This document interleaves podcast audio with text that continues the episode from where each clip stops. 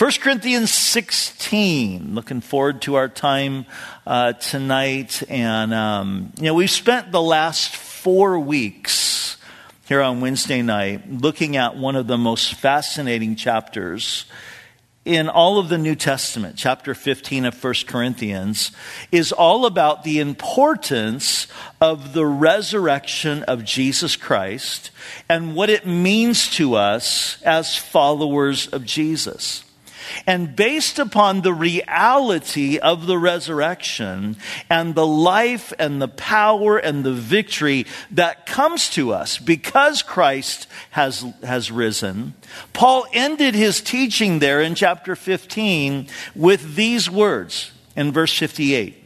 Therefore, my beloved brethren, be steadfast, immovable, always abounding in the work of the Lord, knowing that your labor is not in vain in the Lord. He says, be steadfast. And the idea there is fixed or consistent. It's the idea of not wavering up and down or to and fro in our commitment to Christ. It's a consistency. He says, be steadfast, be consistent. And then he says, and be immovable. The idea there is standing firm in the midst of opposition. Picture feet dug in to the truth that is found in the resurrection of Jesus Christ. And then he tops it off by saying, and always abounding. And the idea with that is being fruitful. It's the idea that your life and my life is to be connected to Jesus and revolving around the life of Jesus Christ and committed to his kingdom and his purpose and his work. And I love how Paul ends this, knowing that our labor for the Lord is not in vain. To put it another way, we could say this. The reality of the resurrection of Jesus Christ should infuse our lives with focus, stability, and purpose. The reality of the resurrection of Jesus Christ should infuse our lives with focus, stability, and purpose. Now, here's what we need to understand. Remember, 1 Corinthians was a letter. We call it a book, but it was a letter that Paul wrote to the church in Corinth. And, letters don't have chapter divisions. The chapter divisions were put in there by translators as a way to just kind of break up the chapters and, kind of make it a little bit easier for us to read and dissect and that type of thing. But we need to understand this is one continuous thought. And so as Paul is ending there in chapter 15 with this exhortation, as he finishes up this letter in chapter 16, Paul's going to give some real practical examples of what being steadfast, immovable, and always abounding in the work of the Lord looks like. And that's the context here as we move into chapter 16. He says, now concerning the collection for the saints, as I have given orders to the churches of Galatia, so you must do also. On the first day of the week, let each one of you lay something aside, storing up as he may prosper, that there be no collections when I come. And when I come, whomever you approve by your letters, I will send to bear your gift to Jerusalem. But it's fitting that I go also, and they will go with me. So the first area that Paul encourages them here to be steadfast, immovable, and always abounding in the work of the Lord is that they would be givers. And Paul was going through the region collecting money, offerings, for the believers in Jerusalem who were feeling the effects of a famine that had hit the region. And so Paul was calling on the churches in the area, the region of Galatia, to help them, to come alongside, so to speak, the mother church and the believers there in Jerusalem. And here in these verses, Paul gives some very important principles as it relates to giving in the church. And so if you're taking notes, number one, the first principle we see is that their giving is to be regular. He says on the first day of the week. Now, the first day of the week is Sunday. It's when they gathered for worship. The early church in the first century began meeting on Sundays rather than Saturdays, as was their Jewish custom, because Jesus rose again from the dead on Sunday, on the first day of the week. And so to commemorate the resurrection, Sunday became sort of the formal gathering day of the church. Although in the book of Acts, we read that they actually met daily, it says, in the temple and from house to house. But Sunday was set aside as the special day of worship. And so the first principle we see here that Paul gives to them is that their giving is to be regular on the first day of the week. The second principle about giving that he gives here is that giving is to be an act of worship. You see, by linking it to the worship service on the first day of the week, Paul is revealing that the giving of the tithes and the offerings was to be an act of worship. It was to come, in other words, from the overflow of their hearts, of what God was doing in their hearts and their love for God. It was to be an expression of their love for Jesus. Now, here's the question, though, that comes up. Why does God want his people to give? Does God need our money? Listen, giving is not God's way of raising funds, but it is his way of raising kids. You see, God is a giver, and he wants his kids to be givers as well. He does not need our money. He can do whatever he wants. He doesn't need your little, tithe or offering in order to accomplish what he wants to do. But because God's a giver and he wants us to be givers too, giving is a way that he invites us to partner with him in what he is doing. Jesus taught that where your treasure is, your heart will be there also. And God wants our treasure to be him and the things of his kingdom and his work in the world. And so he invites us to be givers, to invest in what he's doing in the world. So giving is one of the ways that we invest in the things of the Lord. It's one of the ways that we, as Jesus, admonished to store up treasures, not here on earth, but in heaven. But our giving is to be a worshipful response to all that God has done for us. So their giving was to be, number one, regular on the first day of the week. Number two, it was to be an act of worship. It was connected to their worship gathering. Number three, he says that our giving is to be proportionate. Notice, on the first day of the week, let each one of you lay something aside, storing up as he may prosper. The people in that day got paid not every 2 weeks or not every week, but they actually got paid every day.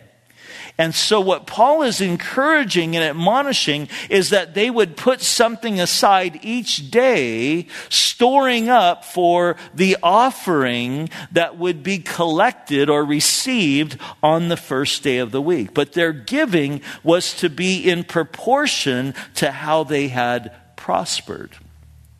Now, oftentimes when we talk about giving in the church, it's one of those things that makes a lot of people uncomfortable, but it really shouldn't. And I think one of the reasons why it does is because it's been so abused in the body of Christ, and especially on the televangelists sometimes that are on the television. And so it's kind of put this, bad taste in, people's mouths. And here at Calvary Vista, we tend to, we talk about this as we come to it in Scripture, like we are tonight. But it's funny how people will get really, really uncomfortable. And hopefully you're not uncomfortable. I don't see anybody squirming tonight. But I got to tell you, there was one particular time years ago, this is years ago now, that there was, and this is a very extreme example, but there was a couple that came to me.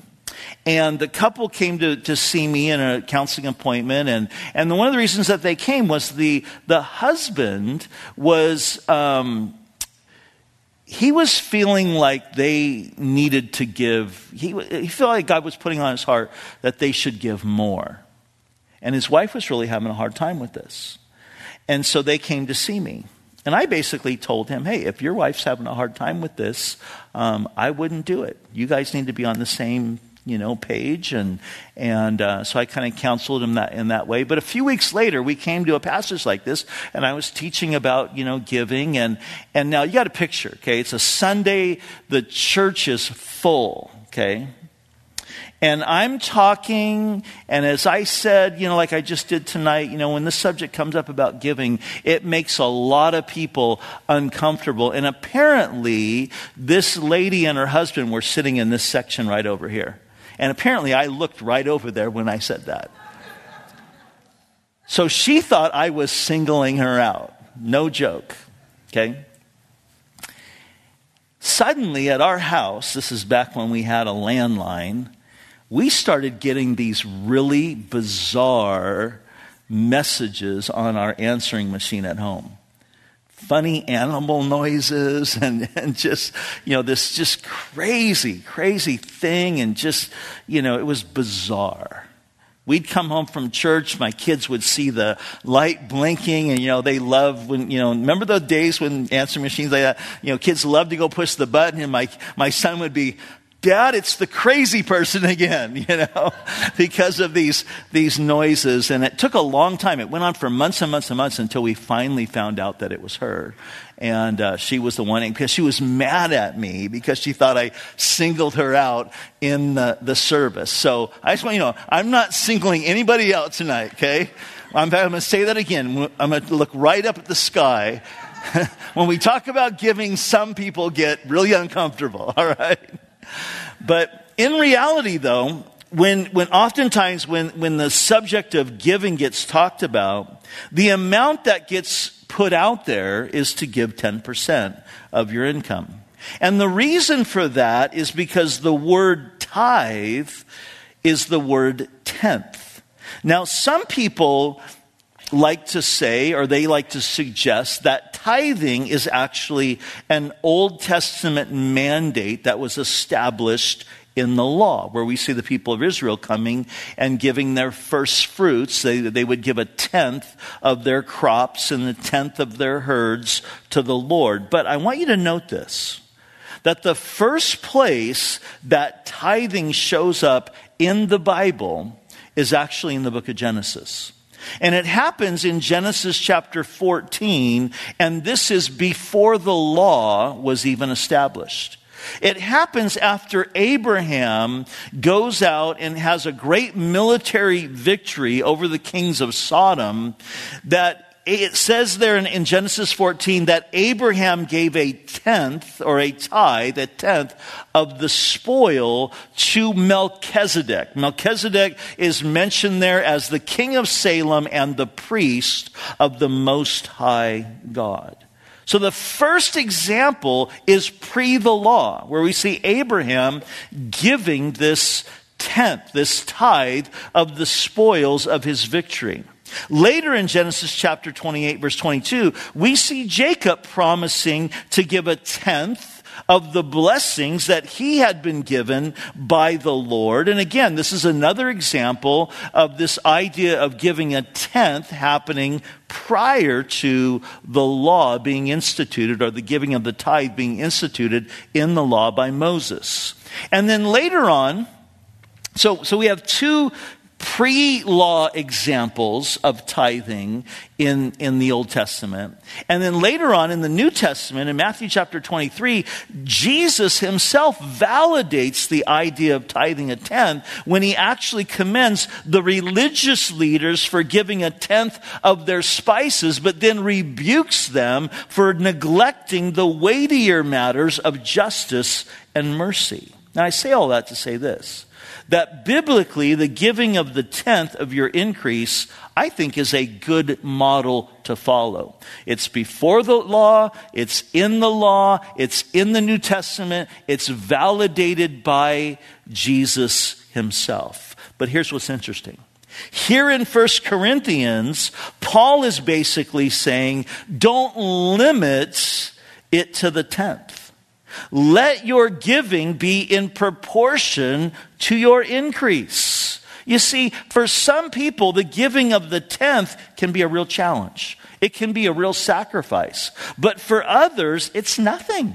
It's like a drop in the bucket. And so Paul is suggesting a different attitude toward giving when he says, let it be in proportion to how you have been blessed by the Lord. You know, I've heard of some people who have been so blessed that they actually give 90% of their income and they live on a tenth of it.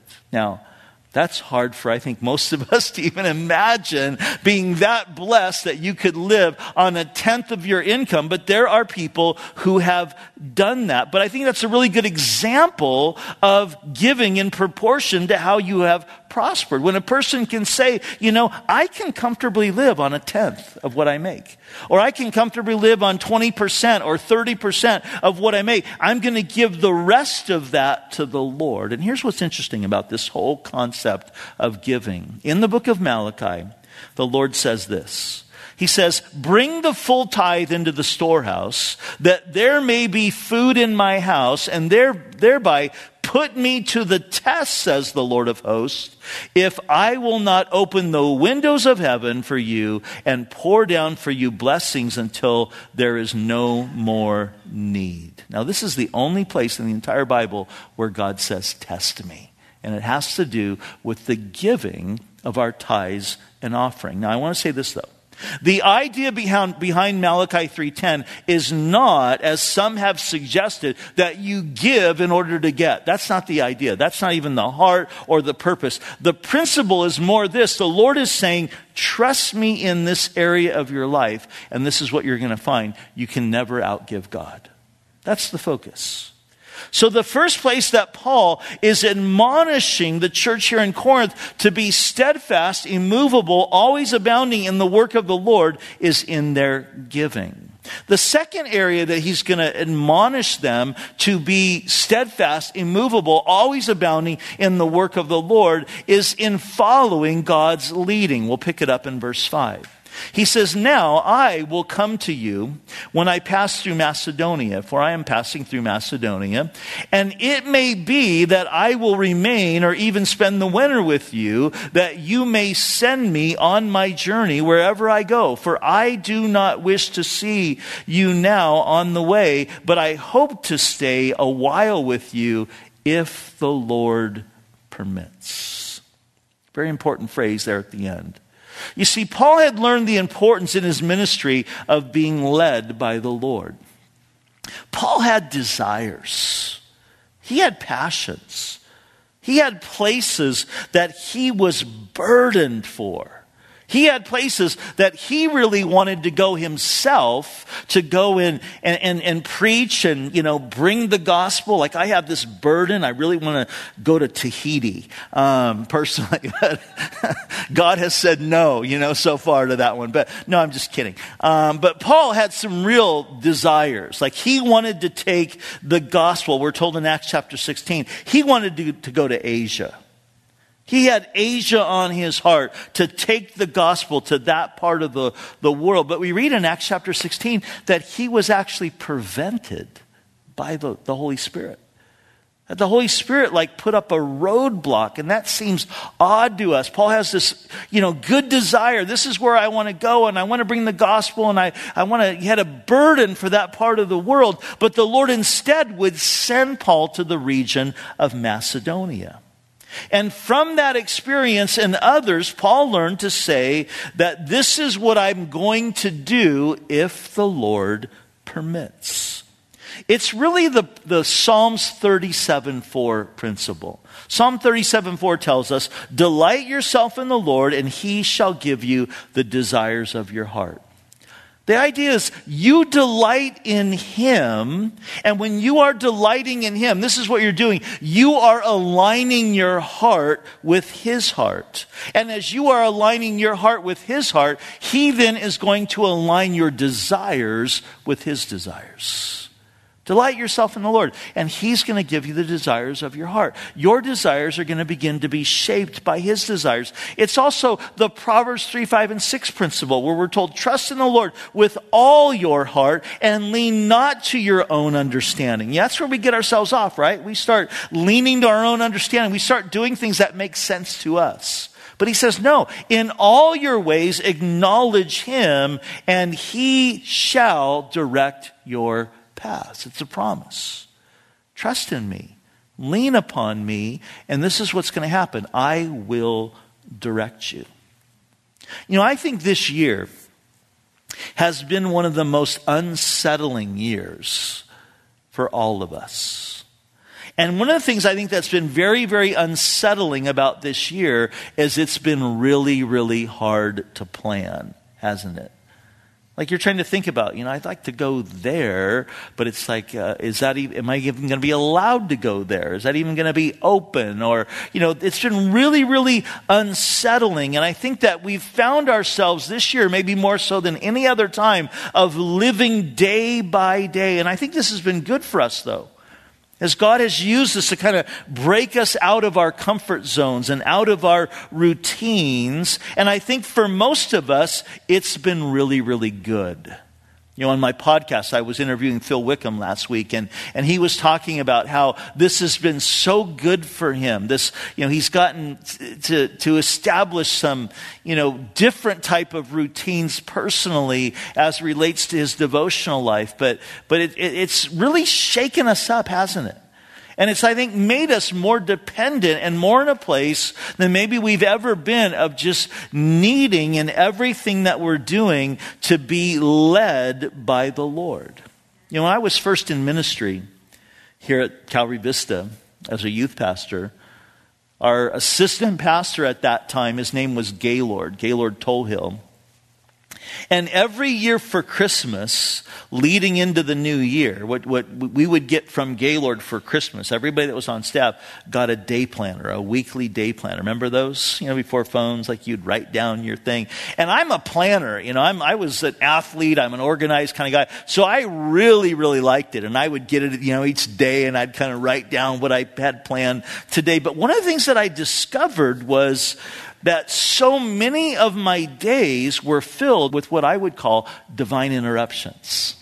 Something would happen that just would throw my schedule and my plan out the window. And it got to the point where I just quit writing out, you know, what I was going to do, because there were always these divine interruptions. And it was so annoying at first because I wasn't seeing them in the right way. I was seeing these interruptions as an annoyance instead of as an opportunity. And so it's interesting when we are delighting ourselves in the Lord, and we're giving ourselves to the Lord, and we're, you know, seeking him to just lead us and guide us, that we start to see, you know, these interruptions, these things that come and break out our routines. We can see them either as an annoyance or as an opportunity, but it's all about our perspective. Paul had learned in his life to view the roadblocks and the interruptions as these divine opportunities that God was actually now doing something new in his life, leading him in a new direction. The third principle that Paul teaches us here is that in order to be steadfast and immovable, always abounding in the work of the Lord, we need to learn to press through opposition. We need to learn to press through. Notice verse 8. He says, but I will tarry in Ephesus until Pentecost, for a great and effective door has opened to me, and there are many adversaries. Now, Paul is saying something here that I think is very surprising to many. He says that a great and effective door has been opened to him. But at the same time, there's many adversaries.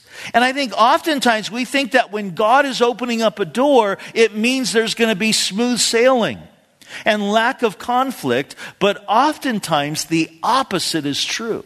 Why is that? Well, when God opens a door for ministry, when he opens a door for sharing the gospel, when he opens up a door in your life for you to be used to impact and encourage someone else, the devil gets alarmed. He doesn't like that. He immediately seeks to oppose and to bring opposition. When there's a life or a city or an area of the world that has been in his stronghold for a really, really long time, and suddenly God opens a door for the gospel and the love of Jesus to impact, that person or that city or that area, the devil doesn't roll over and be like, oh, praise God, he's working. No, that's not his mindset. No, he gets all up in arms. He wants to see how he can oppose that.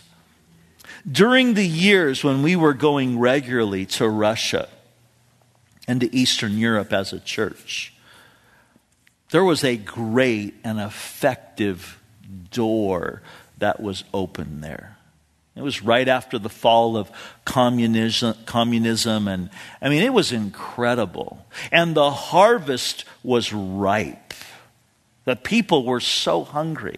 I remember being in a city called Kaluga, Russia. And we would go every day. There's a group of us. I think there's about 50 of us on that trip. And we're going to these various schools, and we were sharing. We had an opportunity to go into schools, and it was kind of a really neat setup.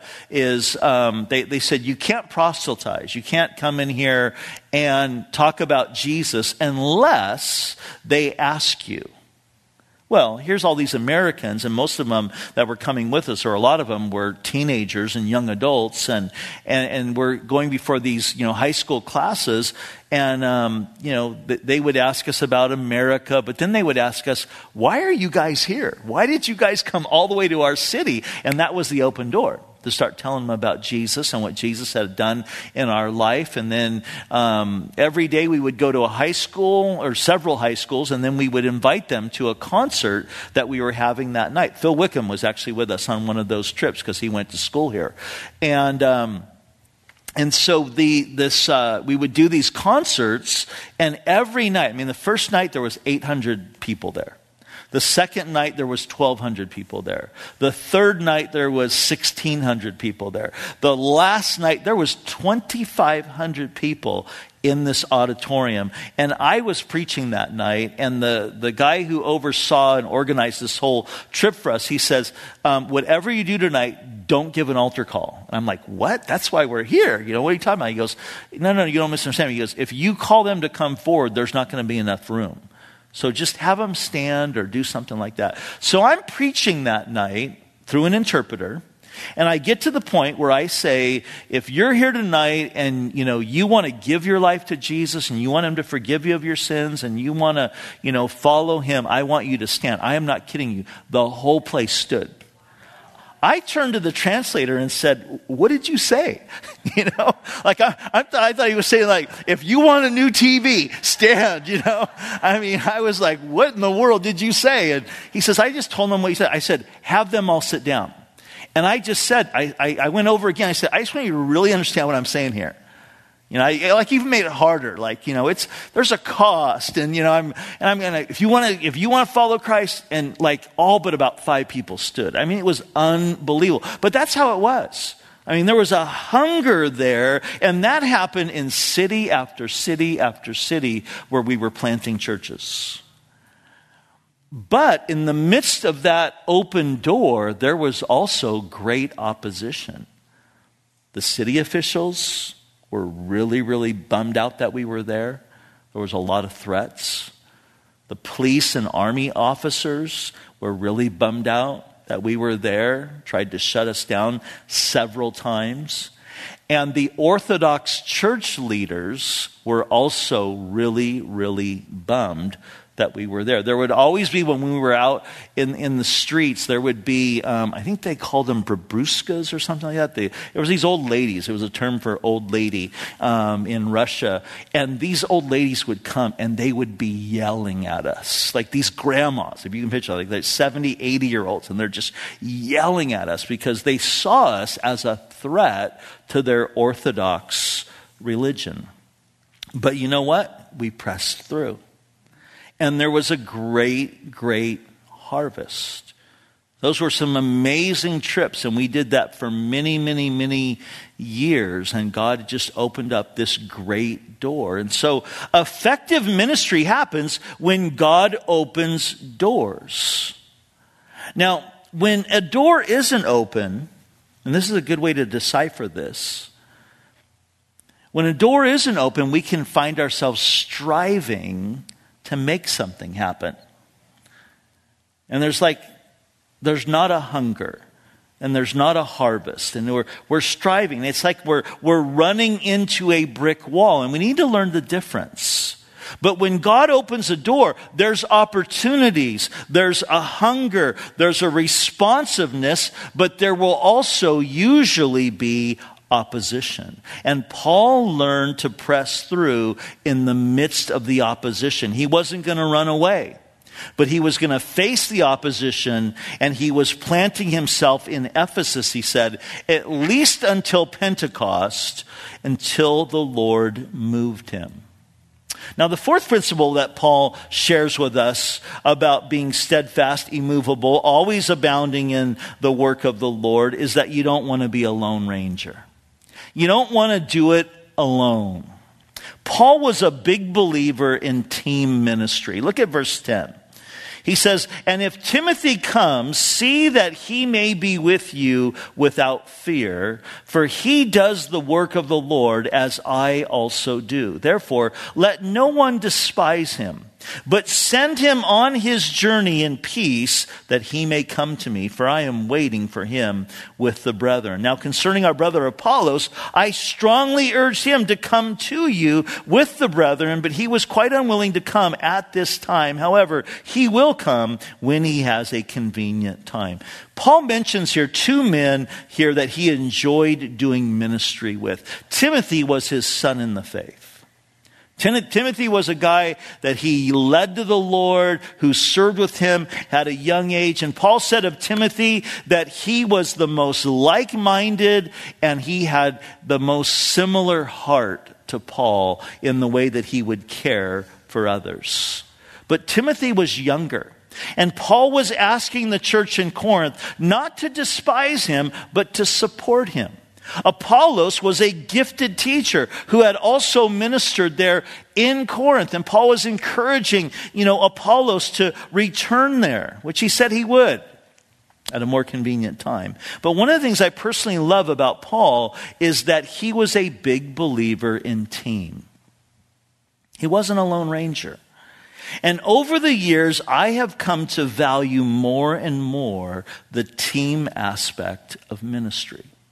When I first got into ministry, I was taught that basically the people around you, or your staff, if you would, are there to assist you in carrying out your mission and vision. That was sort of the model that was given to me. In fact, I was told once that I was on staff as a youth pastor because Pastor Chuck didn't have the time to lead the youth, And so that was, real validating, right? It's like, he would do this if he had time, but he can't, so you have to do it, That was kind of the model that was put into my head.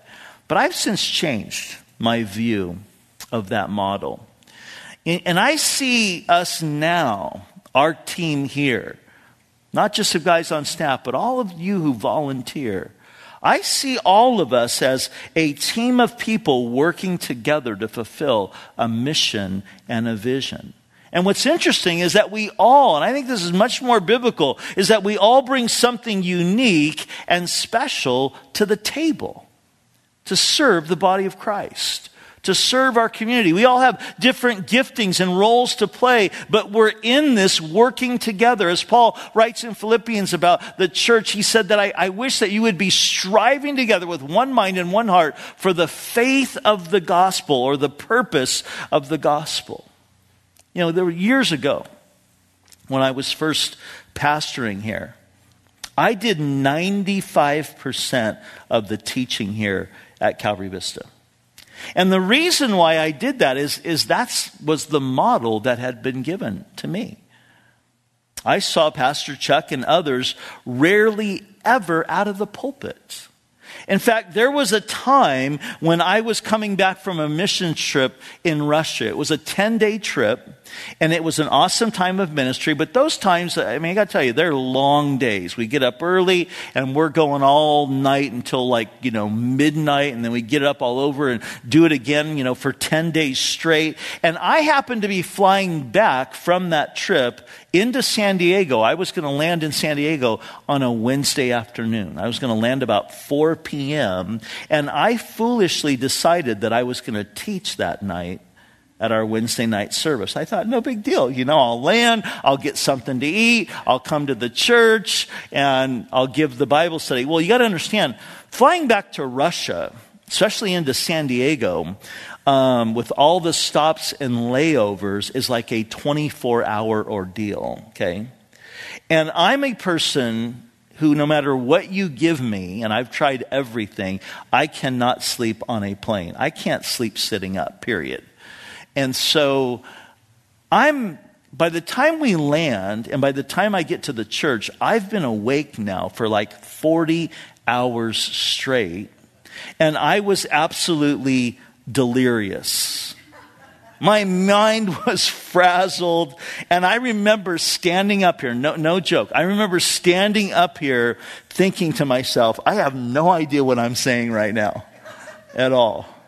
I'm sure I taught some heresy that night. It was really, really bad. And later I went home and I thought that was one of the stupidest things that I have ever done. I'm never going to do that again. And my wife had warned me ahead of time, you should not attempt that. But I'd seen others do it. So I thought that's what I'm going to do.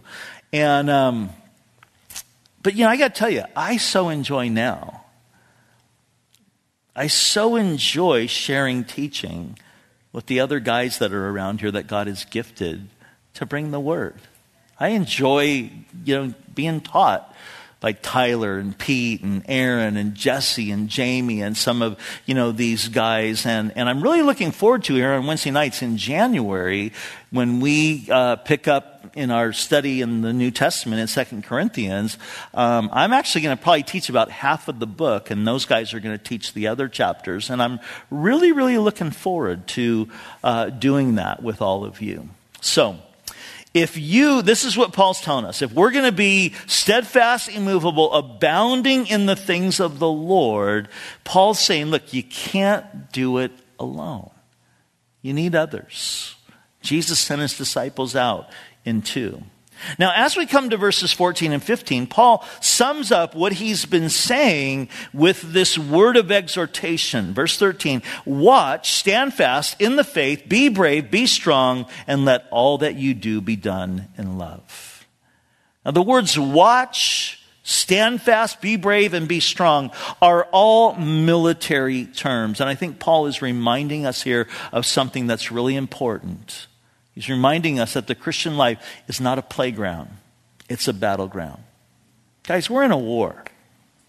There's an enemy who is out, he doesn't like us, who seeks to oppose us. And so we need to always be on guard if we are going to remain steadfast, immovable, and always abounding in the work of the Lord. We have to take seriously, in other words, our calling and the battle that we find ourselves in. Standing in the strength and in the power that is ours because Jesus Christ has risen from the dead. And since he has risen from the dead, he's alive in us. And because of that, we are fighting in this battle, not for victory, but we fight from a position of victory because Jesus has already been victorious. Amen? So that's how we can be brave and strong. But here's what's interesting. What Paul says in verse 14 almost seems like a stark contrast to what he says in verse 13. In verse 13, he's describing commando, soldier, right? And love is not something that is usually associated with that picture. I mean, picture a football coach, giving his pregame speech to his football team and saying, all right, guys, I want you to go out there. I want you to watch, to be on guard. I want you to stand fast. I want you to be brave. I want you to, be strong. You've got this. And then the last thing he says, and let everything you do be done in love. I mean, how crazy is that? Like, they'd be scratching their helmets going like, what are you talking about, coach? The picture that Paul is painting here is that really of meekness. And you see, meekness is not weakness. But meekness has been defined as power under control. Jesus was the most powerful human being who has ever lived. The wind and waves obeyed him. Demons fled when he commanded them. The dead were raised. Death was defeated by him. When he was arrested, if you remember this, they came into the garden and he said, who are you looking for? And they said, Jesus. And he says, I am. And all the soldiers fell over just because of his word. But Jesus was a great picture of meekness, of power under control. And love was the guiding force of his life. He was the most powerful person and also the most loving person, all wrapped up into one. And he wants us to walk in that same reality, to realize that there's power that we have in Jesus because Jesus is in us. But our lives need to be tempered by love because we know, as Paul would write, that our battle is not with flesh and blood. See, that's where we get so messed up sometimes. We think our battle is with people. Our battle is not with flesh and blood, but it's against principalities and powers. And we need to be on guard, and we need to be strong in the battle against the enemy, but we need to be loving towards people that God puts in our lives, realizing that they are hurting and that they are lost. And some of them, even though they're saved, they're broken and they're in need of mending.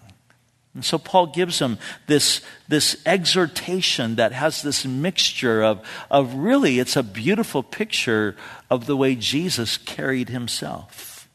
Well, we wrap this up with a couple final words and salutations. He begins with some examples of those who are being steadfast, immovable, and abounding in the Lord. Verse 15, he says, I urge you, brethren, you know that the household of Stephanas, that it is the first fruits of Achaia, that they have devoted themselves to the ministry of the saints, and that you also submit to such, to everyone who works and labors with us. Now, the word devoted in verse 15 can also be translated addicted, which I think is such a great picture.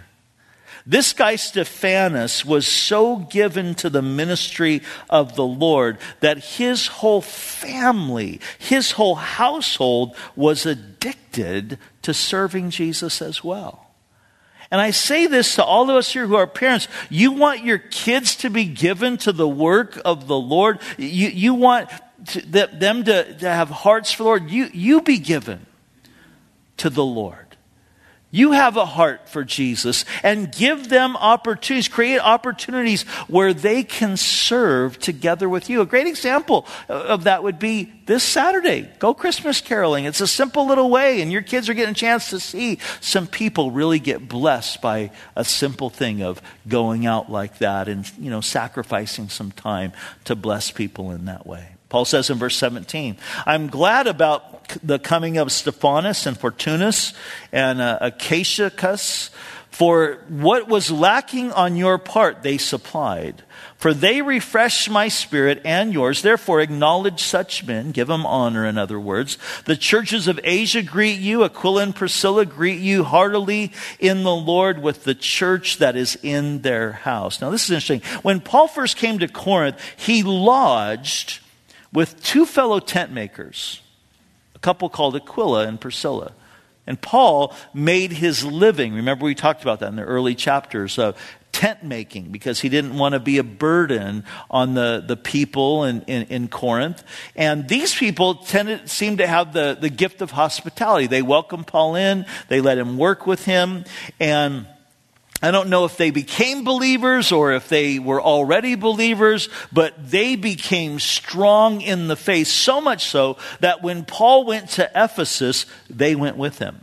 And when he left Ephesus, he left Aquila and Priscilla kind of to oversee the church. And then later, after ministering in Ephesus, Aquila and Priscilla joined Paul in Rome, where a church, we read in Romans 16, actually met in their house. And then they returned to Ephesus to help Timothy, who would eventually become the pastor there in Ephesus. These guys were helpers. They had the gift of hospitality. They had the gift of helps. We never read of Aquila or Priscilla giving any Bible studies, but we do read of them talking to Apollos and actually kind of mentoring him in his theology in Christ, because his theology at first was a little off. He was a great orator. He was really, really gifted, but his theology was a little off. And these guys sat down with him. This couple sat down with him, and they mentored him in proper theology. This amazing couple. Aquila and Priscilla were on the move. They were flexible. They were determined to serve the Lord any way possible. They're a great model for you and for me, and God used them greatly. As Paul wraps this up, in verse 20, he says this: "All the brethren greet you. Greet one another with a holy kiss. The salutation with my own hand, Paul's."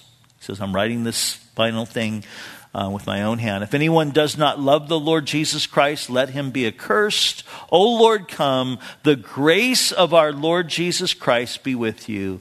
My love be with you all in Christ Jesus. Amen." And there you have it. We just finished 1 Corinthians. Give yourselves a hand, all right? It's always fun. I always have fun starting a book and finishing a book. And the in-between, all that is really fun too. But I always feel like, all right, we accomplished something. We finished 1 Corinthians. So let's stand together. We're going to pray. Father, we thank you for your word. We thank you, God, for the lessons that we see put forth here. These just really amazing principles from the Apostle Paul about how we can be steadfast, immovable, and always abounding in the work of the Lord. God, I pray that these principles would just be etched into the very core of who we are as individuals as well as a church. And God, we pray that you would just have your way in us and with us.